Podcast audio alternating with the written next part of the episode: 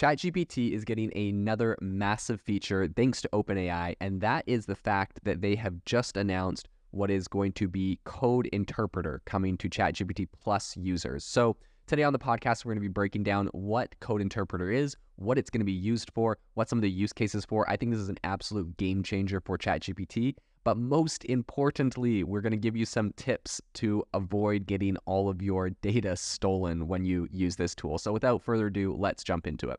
So what's breaking headlines right now is a tweet from OpenAI. They said, code interpreter will be available to all ChatGPT Plus users over the next week. It lets ChatGPT run code optionally with access to files you've uploaded. You can ask ChatGPT to analyze data, create reports, edit files, perform math, et cetera. Plus users can opt in via settings. So this is going to be a really incredible tool. I think what's really what a lot of people are really excited about right now, there's a lot of people talking about this on Twitter, um, but they are really excited about the fact that you can access, um, you can give it access to files you've uploaded and allow it to um, grab data from those files and and you know run all sorts of charts and, and things on this. So this is what it does. It will allow ChatGPT to run code, which is really, really impressive, right? This is beyond just asking it to write code. A lot of people have asked ChatGPT to write code, but now that it can actually run code, this is a complete game changer. It can actually execute what it's written or what you've written. Um, so optionally, it will have access to the, the files you've uploaded, like we mentioned. You can get it to analyze data, which is pretty interesting. You can get it to edit files. You can get it to solve math problems um, and a lot of other things. Now, Um, you need to go into your profile settings in order to enable it, like a lot of other ChatGPT features. I think this is interesting. They're, you know, bringing this thing out right after they canned the um, ChatGPT browse with Bing feature. I wonder if this is one that will get banned if it is, and you know, ends up being used for something malicious or some people find some sort of hack. I hope not.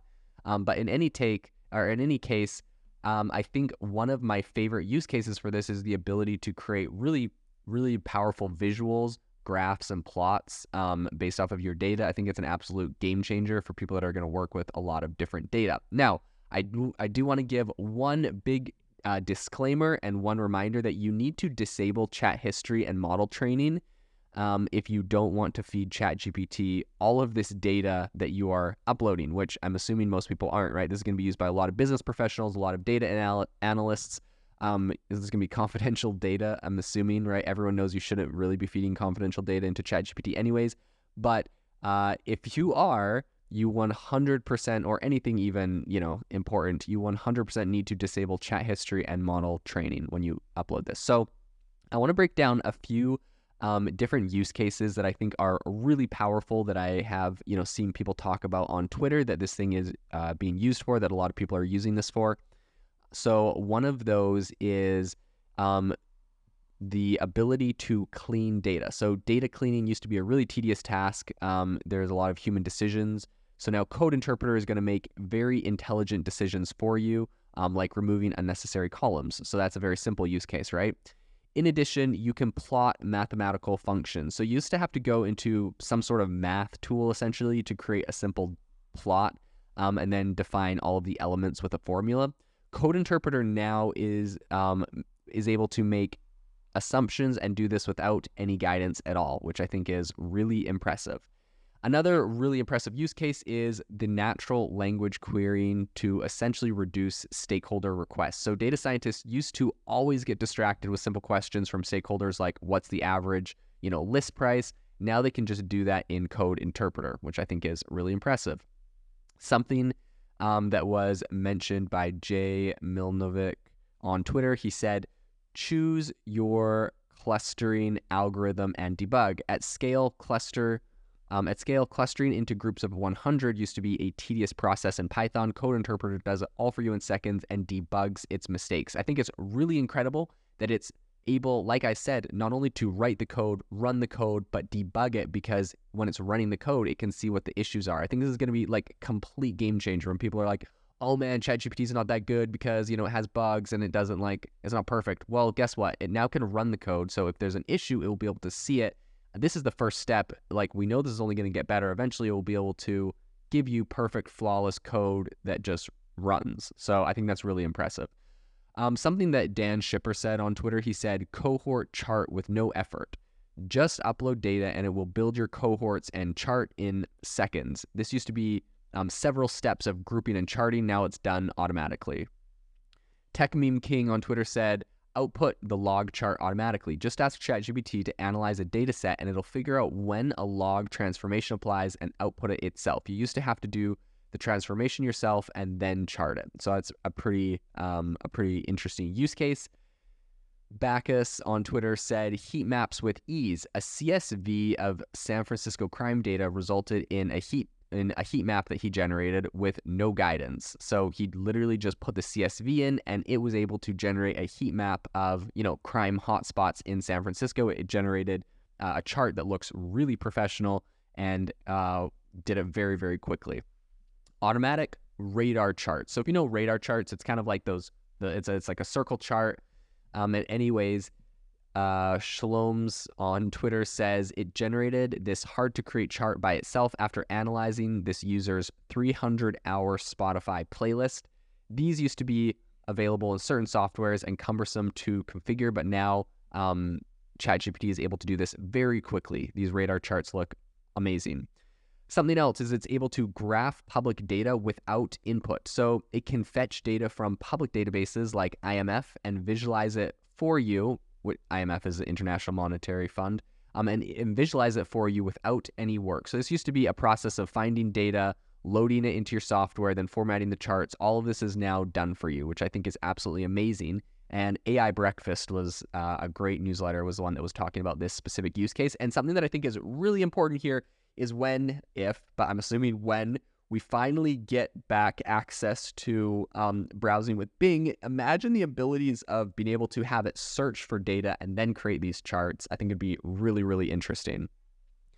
Um, something else that OpenAI specifically called out the ability to do is just basic descriptive charts in seconds. So just asking for some basic visualizations, you can get all of your data exploration steps that used to take hours and seconds. You used to have to come up with these ideas yourself, even if the charts were easy to generate, right? So not just the fact that the chart's easy to de- generate, but deciding what type of chart to generate, now it can also do. So you can give it a bunch of data. Um, essentially, someone uploaded a C S V file with, you know, ten thousand rows in it. They said, can you run some basic visualization? Um, it ran it and it came up with a histogram. It came up with a scatter plot um, and a bunch of other different interesting bits of information.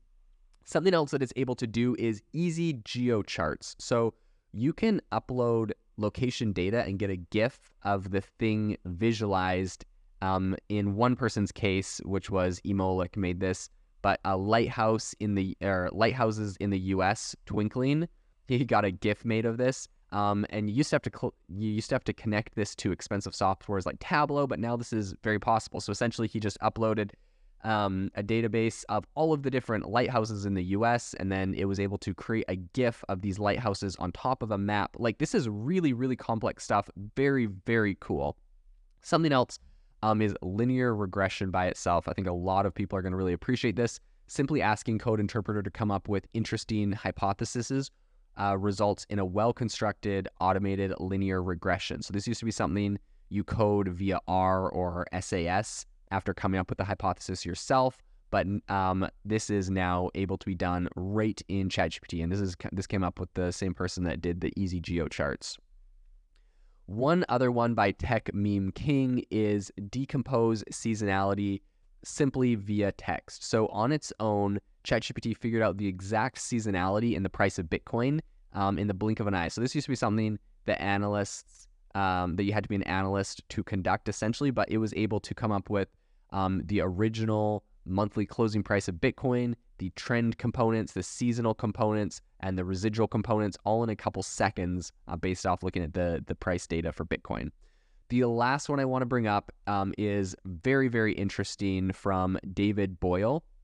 But he he essentially showed on Twitter that you are able to segment your customers in seconds. So it takes a spreadsheet and then it comes up with different segments of, for example, he did the music market on its own. And this, you know, used to take hours of human coding in R or in MATLAB. But now, you know, you're able to do this directly here and it's able to come up with all of these different customer segments for you. Um, and so I think this is really, really powerful, very interesting technology. All in all, I'm super excited about this new feature. Um, Code Interpreter is going to be a game changer for a lot of people on ChatGPT. So I'm really excited to see, you know, this thing just launched and people are doing some really amazing things. I'm excited to see how this evolves and how people continue using this into the future. Thank you for listening to today's podcast episode, breaking down how A I is impacting your industry. Today's episode is sponsored by A I Box, a no-code A I app builder and marketplace, which just launched a crowdfunding campaign. If you are interested in investing in a new A I startup, you can go to republic dot com slash A I dash box. I'll leave a link in the show notes as well to learn more. The minimum investment is one hundred fifty dollars and the maximum investment is one hundred thousand dollars. Until next time, have a fantastic day.